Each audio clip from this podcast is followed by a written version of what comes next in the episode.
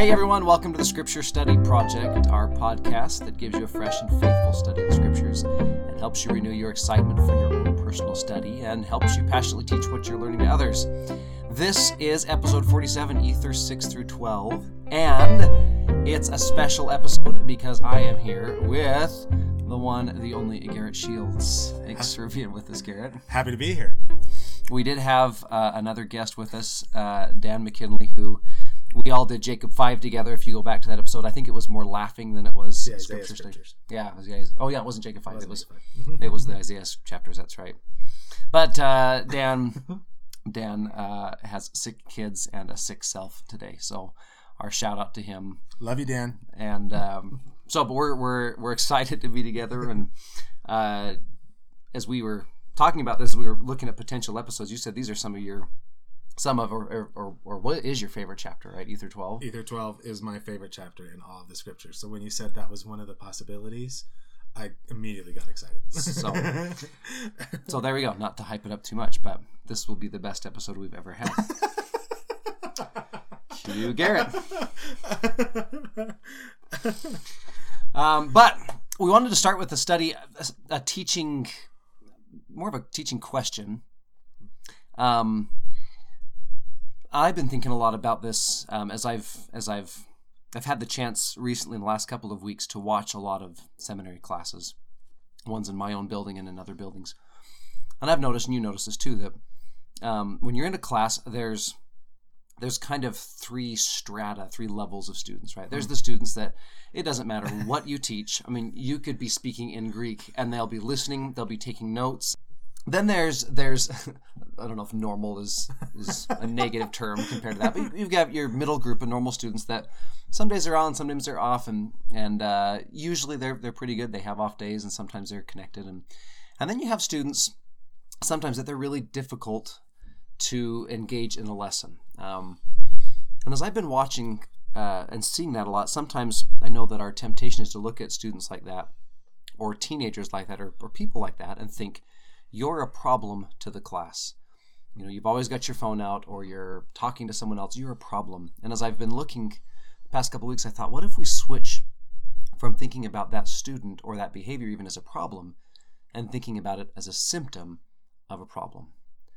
And so I started to think, Oh. this student is behaving in this way. What's the reason why? What's the mm-hmm. underlying problem? And if we can address that problem, maybe the symptom will lessen or disappear. So the question I asked is, what do you do, Garret, um, in your class if you notice that a student is is disengaged or isn't isn't involved or seems distant from the class? What do you do to reach that student and and connect with them so that they can they can connect with the class and connect with the lesson? Well, and I, I and you, neither one of us would profess to be perfect at doing this or, or the experts in any way, shape, or form. But um, I think the word that you said there at the end is that if I can connect with them, right, then then that is already accomplishing something worthwhile. Uh, I think of uh, this quote from Elder Holland, uh, and he's talking about students, but this would apply, I think, to parents and, and those children who are in that situation and, and a parent who's really struggling and doesn't know how to reach someone, right? Uh, so he's going to use the word students, but I think it applies generally. If those students are unresponsive, maybe you can't teach them yet, but you can love them. And if you love them today, maybe you can teach them tomorrow. Wow, so powerful, right? Um, that student, uh, so often there is an underlying problem, or for that kid or that person, there is an underlying problem, and we can't get at the underlying issue of someone unless they know that we care about them and love them, right? And so that student, and, and I've tried to do this recently, but I'll kneel down next to him and just say, "Hey, how's lacrosse?" you know what I mean, and and just talk to them, and and and show them that I care. Um, there's one student in one of my classes that he's really having a hard time right now, and I just told him, you know what, I'm going to pray for you by name every day till the end of the year, and he's come to class on time three days in a row now Mhm. right and so um, i think if if they know that we love them that's that's so much. I don't know. That's already going so far in helping them. Yeah. Okay. Well, we have a big block Ether chapters 6 through 15. It's the second half of this story of the brother of Jared. Last time we followed them as they got across the, well, as they build their barges, put the light in their barges, and, and began sailing. Today they land, and then we follow the rest of the, whatever, 18, 1900 years of Jaredite history. And honestly, it's not super uplifting. That's an understatement. Yeah. it's um in fact I I, I wasn't going to do this but I I'm thinking of it in in Germany on their uh on their smoking on their smoking packets what are they called cigarette cartons they have these one of the the laws and I think it's all in all of Europe but it was in in Germany they had these big smoking warnings and they're big white warnings with black borders and they have really dramatic warnings on them. Like the one that's very popular is is that uh, Rauchen kann tödlich sein, which means uh, smoking is deadly. But there's some that are like um, smoking can lead to a slow and painful death. uh, uh, smoking makes your skin age. oh. Um, snow, smoking smoke contains benzene, nitrosamine, formaldehyde, and hydrogen cyanide. And the idea, of course, is um, if we can show this warning, if we can, then then people will will see. And I, and I kind of get the sense that there's a little bit of that in the end of Oh yeah. Moroni. Moroni is looking at the destruction of his people, and he's looking back at the destruction of the Jaredites and seeing, you know, there's a warning in all of this. Uh-huh. But I also think, and you and I were talking about this before, but um, I also think that when a when a diamond seller lays out their diamonds, they put this black satin cloth down Mm-hmm. and put the diamond on top of it so that you can see the diamond in its contrast. Buried in the midst of all of this is this one chapter in Ether 12 where the diamond shines. And so what we want to do today is, is spend a little bit of time on the black satin cloth, Very little. very little bit of time, so that when we get to Ether chapter 12 and look at the diamond, it really shines uh, for, for what it is. So, Garret, you're, you're with a passion for Ether 6. Yeah, I love, and, and I'll, and it's fairly brief. I'll make it short, but I love this part in Ether Six where they finish the barges, they're about to go, and then it describes in a couple verses their journey on the water. So remember, the Lord told the brother of Jared, "You don't need to worry about steering. I'm going to make it so the wind takes you to the promised land." And notice the description of the wind, starting in Ether Six, verse five says, And it came to pass that the Lord God caused that there should be a furious wind blow upon the face of the waters. And then I'm going to be skipping around. But notice the description. Thus they were tossed upon the waves of the sea before the wind. They were many times buried in the depths of the sea. Mountain waves broke upon them, great and terrible tempests, the fierceness of the wind. Again in verse 7, they're buried in the deep. This is a hard journey, mm-hmm. right? This is hard stuff that they're going through. And by the way, it lasts almost a year, we learn in verse 11. But I love this in verse 8. These furious winds, these mountain waves, this great and terrible tempest, there's a purpose. And in verse 8, it says, And it came to pass that the wind did never cease to blow towards the promised land that these waves were hard and life has some really hard things that we go through.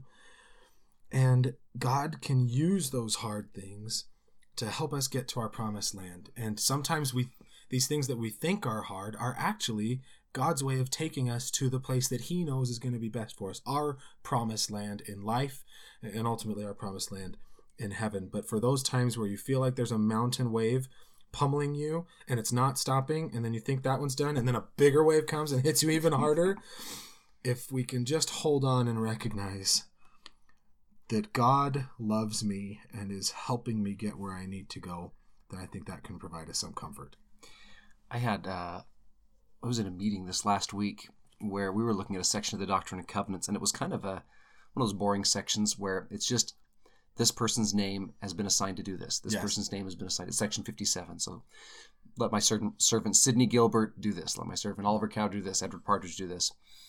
But the lesson that was taught was, this was our area director. He taught. He said, put up on the board each person their assignment, and then he said, tell me about their history, where they've been, and how that history uniquely prepared them for this current assignment, which was interesting study. yeah But then the question he asked was even more interesting to say, Will you look at your past, at your experiences, Wow.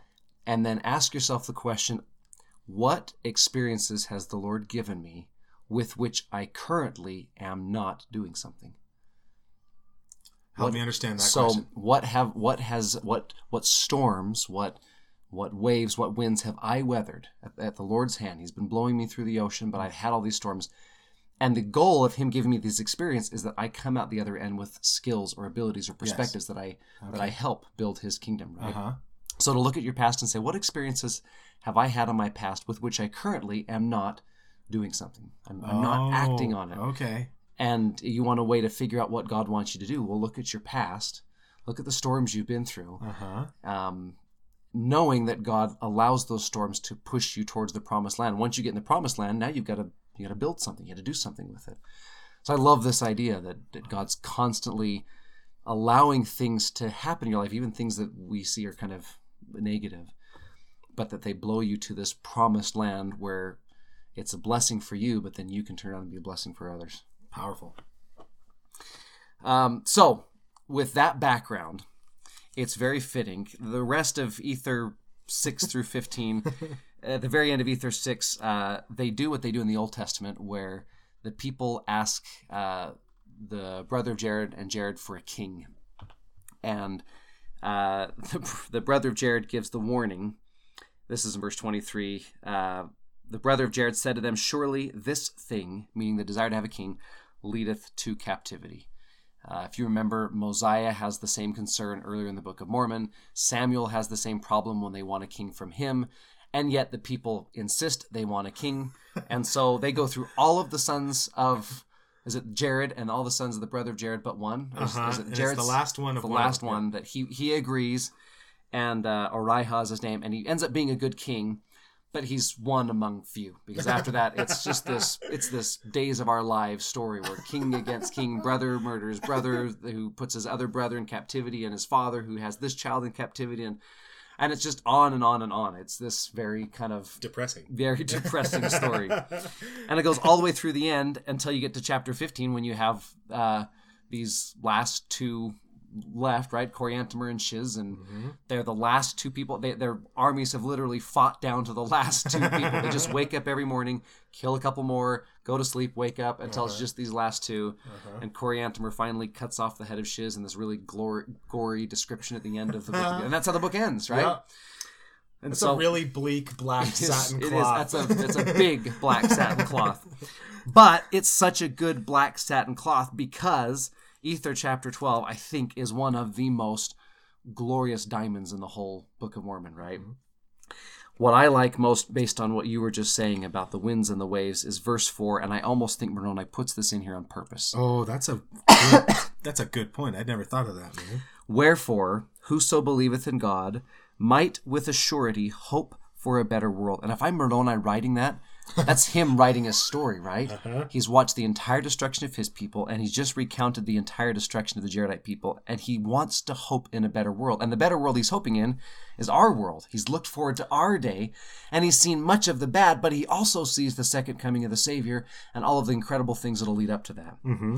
So those might surely hope for a better world, yea, even a place at the right hand of God, which hope cometh of faith, and maketh an anchor to the souls of men, which would make them sure and steadfast, always abounding in good works, being led to glorify God.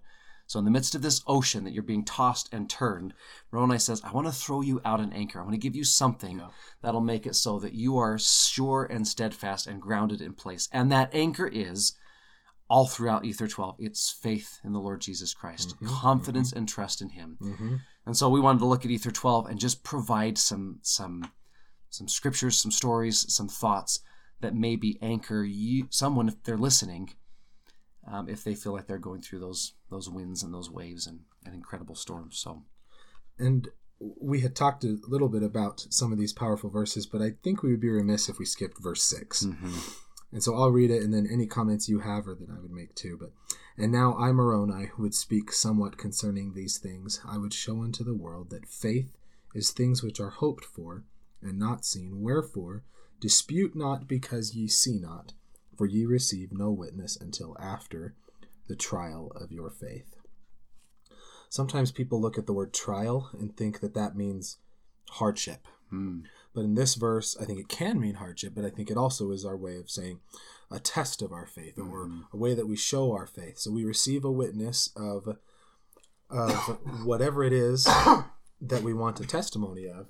We receive it after we show faith, right? After, if I want a testimony of tithing, I need to show my faith in Christ and pay tithing, and that's when the testimony comes, not beforehand. And that, I think, can be an anchor for people Mhm. but it does require, as many uh, of these anchors in in in our lives do, requires us showing faith first, and then we receive that witness. I think faith is such a tricky thing to pin down uh, definition wise, and there's there's a, a, a bunch of verses that we can draw on for different definitions, and each one provides a little bit different definition. But I uh, I really like I love I, love the hope, um, and maybe it's because I think Moroni out of all of the the Book of Mormon authors, uh, Moroni to me often seems like one of the most human. I think I can sense his, even though he doesn't write a whole lot, right? Uh, he quotes the story. He puts in a bunch of letters from his from his father, from uh-huh. Mormon. But something in that, I just sense his his humility and his his humanness, and I sense him sitting here th- saying. Look, I'm writing unto you in the year 2018, and I know that you may feel a lot like I feel, that everything's just tossed and turned Yep. but I would show unto the world, I would speak somewhat concerning these things, that faith is things which are hoped for and not seen. Hmm. And back in verse 4, the thing you hope for is a better world. You can hope that Christ is coming and that he's going to make the world better. Well, as we look at Ether 12, knowing that there's things that provide hope and faith, uh, what are some of the what are some of the things? I mean, this is your favorite chapter. What is it Yeah. that, that stands out to you? Honestly, I mean the whole thing is amazing, but it kind of goes back to what you said. I think this that Moroni is one of those prophets that you get to see the human side of him, and I think that starts in verse twenty three.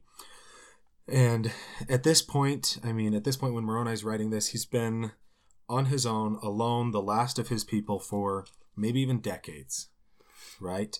The final battle where they're all killed off is 385, and there's only a few survivors, and then we know that he finally finishes and seals the plates in 421 AD. And so somewhere in there, it could be almost 36 years, is when he's writing this, and he apparently has a moment of just frustration and weakness, and he's been alone, and he's been trying to survive and doing all these things, and also the only thing he has left to live for, in a sense, is these records, and he doesn't feel like he's good at writing, right?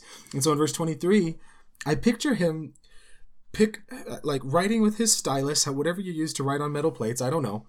And and he's got these other records around him or whatever, and I picture him almost like throwing down the stylus, maybe even shoving the plates off of his desk and they clatter to the ground. If he had a desk, I just realized maybe he didn't even have a desk. And just getting frustrated and saying, Lord, the Gentiles are gonna mock at these things. They're not even gonna pay attention. They won't even care, because because of our weakness in writing. For Lord, thou hast made us mighty in word by faith, and we can talk well, but I just can't write. And he compares himself to someone else, which we mm-hmm. all have way too much of a tendency to do, right? And he says in verse 24, Behold, thou hast not made us mighty in writing like unto the brother of Jared. He was good at writing. I'm not good at writing. Mm-hmm. That was his strength, and it's not mine, but here I'm the one who has to write this. Verse 25, Thou hast also made our words powerful and great, but we can't write, so the words we speak are powerful and great. Wherefore, when we write, we behold our weakness and stumble. And I fear lest the Gentiles shall mock at our words. He's just told all of us he's having a moment of weakness where he is dwelling on his weaknesses. And he says, and they're going to make fun of me. They're going to mock me. They're going to mock these words. And I, at first, I love ver- the phrase in verse 26, God's response Fools mock, but they shall mourn. right? Mic drop. right? And then, uh, my grace is sufficient for the meek, that they shall take no advantage of your weakness. But verse 27 is, it's my favorite verse in all the scriptures. And, and I don't I don't mean to go on a rant, Zach. So stop Rant me whenever away. you It's want. so good. I love this verse 27. And if men come unto me, this is Jesus responding to Moroni in a moment of weakness. It says, And if men come unto me, I will show unto them their weakness. Now, there's two ways of interpreting that word weakness. That word weakness could be interpreted as I've made it so that you're going through this mortal experience, and that is weakness, Hmm. right? You also could look at that word weakness as our many weaknesses, right? And he's going to address that one later on when he uses the phrase weak things, Mm-hmm. right? So I think both are appropriate. I'm going to focus on this idea of I have multiple weaknesses. Because of my mortal existence, I have weaknesses because I'm a, a natural man, right? I give unto men weakness that they may be humble. And my grace is sufficient. I love that. My grace is sufficient for all men that humble themselves before me. The Bible Dictionary defines grace as divine means of help or strength given through the bounteous mercy and love of Christ. So Christ just told us, My power, my strength is sufficient for men that will humble themselves before me. For if they humble themselves before me and have faith in me, then will I make weak things become strong unto them. That it's not just that weak thing, it'll be okay. It's that weak thing that you hate, that you feel like you struggle with, that you, you sometimes throw down your stylus and whatever you have a, a hard moment with. That weak thing is going to come strong, and it's it's not going to become strong because you're going to make it strong. Mm-hmm. It's going to become strong because I can make weak things become strong. And I think when we dwell on our weaknesses without looking to Christ, that's when we get into problems, right?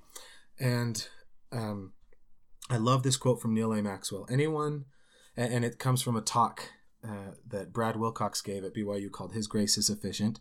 I literally keep this talk on my phone at all times so I can Mhm. listen to it whenever I want. But at the end, he quotes Neal A. Maxwell saying, and and this is to people that are maybe a little bit like me, Zach. I am way too hard on myself Mhm. all the time. I think most It's it's are. way it's way too easy of a trap for me to fall into, right? And Elder Maxwell said this. Now, may I speak to those buffeted by false insecurity, who, though laboring devotedly in the kingdom, have recurring feelings of falling forever short. This feeling of inadequacy is normal. There is no way the church can honestly describe where we must yet go and what we must yet do without creating a sense of immense distance. That's normal. Mm-hmm. We are very different from God right now. Right? So so that's okay that Okay, we feel that feel way. short. This is a gospel of grand expectations, right? But God's grace is sufficient for each of us. Right? And I just love that. I love that that quote there from Elder Maxwell. I don't know, Zach. I'm talking about comments. No, I love it. I I love the word sufficient. Hmm. Um, we touched on that last episode where um, I think in the story of the brother of Jared, if you're not careful, you can look and see. Well, and even the whole story of the Book of Mormon, you can look and see these great heroes and see that they did incredible things. I was looking in Ether 12, the verse right after the ones you're reading, uh, verse 28, and moreover, verse 29. I, Moroni, um, having heard these words, meaning the words that weaknesses can Mhm. become strength, was Mhm. comforted. And then verse 30 The brother of Jared said unto the mountain of Zerin, Remove, and it was removed. And if he had not had faith, it would not have moved. Wherefore, thou workest after man have faith. Hmm. And so here the it's common example of being able to move faith or move a mountain with faith. Mm-hmm. But why doesn't it work without faith? It's not because of your belief. It's not because of your hope. It's because God moves the mountain and you have confidence in Him. That's a good point. And so I, I love this humility that comes in recognizing that I am mortal and God is not. And he allows me to draw upon that power in my life. And that's really what faith is. It's the it's the act by which I reach up and grab power that God is willing to give and draw it down into my life. hmm It's not my power, it's not my ability, it's his. And when we don't recognize that, we can feel overwhelmed. hmm Or we look at all the list of things that we're supposed to be doing and we're not doing, and we start to feel overwhelmed by all those, and we're not Mhm. measuring up, and we can't. We're, we're, we can't do everything that we're supposed to do as a member of the Church of Jesus Christ of Latter Day Saints, uh, and we're always falling, as Elder Maxwell said, we're always falling forever short. hmm And so I loved this uh, quote from Elder Holland uh, two years, two and a half years ago in conference. Um, he said this, and I had a friend share this with me recently.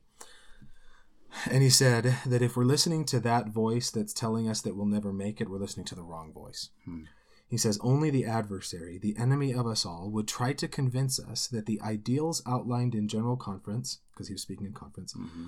that these ideals are depressing and unrealistic, that people don't really improve, that no one really progresses. And why does Lucifer give that speech? Because he knows he can't improve, he can't progress. Right? And then he tells us, well, don't fall for that. And this, I love this statement here. He says, with the gift of the atonement of Jesus Christ and the strength of heaven to help us, we can improve. And this is the part that just stands out to me, and I've thought about this so much. And the great thing about the gospel is we get credit for trying, even if we don't always succeed. Mm-hmm. That Jesus doesn't look at me failing in so many ways and say, ugh, Garret. No, he says, you get credit for trying, Garret. Thank you for trying, right? Because you're trying, you're you're you get credit for you, you you're already succeeding because you're even trying. And I think it goes well with what how Elder Holland ends the talk. He says, My brothers and sisters, the first great commandment of all eternity is to love God with all of our heart, might, mind, and strength. That's the first great commandment. But the first great truth of all eternity is that God loves us with all of his heart, might, mind, and strength. That love is the foundation stone of eternity, and it should be the foundation stone of our daily life. Verse 28 Behold, I will show unto the Gentiles their weakness, and I will show unto them that faith, hope, and charity, which is hmm. the pure love of Christ, bringeth unto me the fountain of all righteousness. Hmm, so. Sometimes God lets you sit in the ocean with the waves and the winds so that he can prove to you in your moment of doubt that he loves you and that he's there for you and that he can anchor you. How can I be assured of God's love unless I have a wave trying to topple my boat and he provides that anchor for me? Well, at the end of Ether 12, this is verse 38, Moroni's sign off in this chapter at least. And now my, I, Moroni, bid farewell unto the Gentiles, yea, and also unto my brethren whom I love, until we shall meet before the judgment seat of Christ, where all men shall know that my garments are not spotted with your blood. And then shall you know that I have seen Jesus, and that he hath talked with me face to face, and that he told me in plain humility, even as a man telleth another in mine own language, concerning these things. And only a few have I written because of the weakness in my writing. And then this verse that we both love. mm-hmm.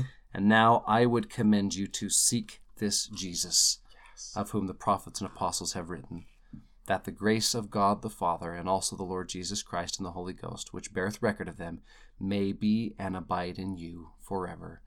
Amen. And, and how beautiful. Sorry, I didn't mean to cut you No. off. If this is the guy who started this chapter saying, I'm weak at writing, how does he end this chapter Right. with these beautiful verses? And this is Moroni who wrote Moroni's Promise. The verses that every missionary reads to every person that they're first teaching, they aren't the brother of Jared's words. Mm-hmm. They're Moroni's words. This weak thing that Moroni thought he was weak in has become strong, right? And this such a power this is such a powerful example. And I know that you and I, each of us, could think of things that we used to feel weak in that now we feel so much stronger, not because you and I are great, but mm-hmm. because Jesus is great and his grace is sufficient and he will help us through those winds and waves. He'll help us through our weak things. He is our anchor. His grace is sufficient.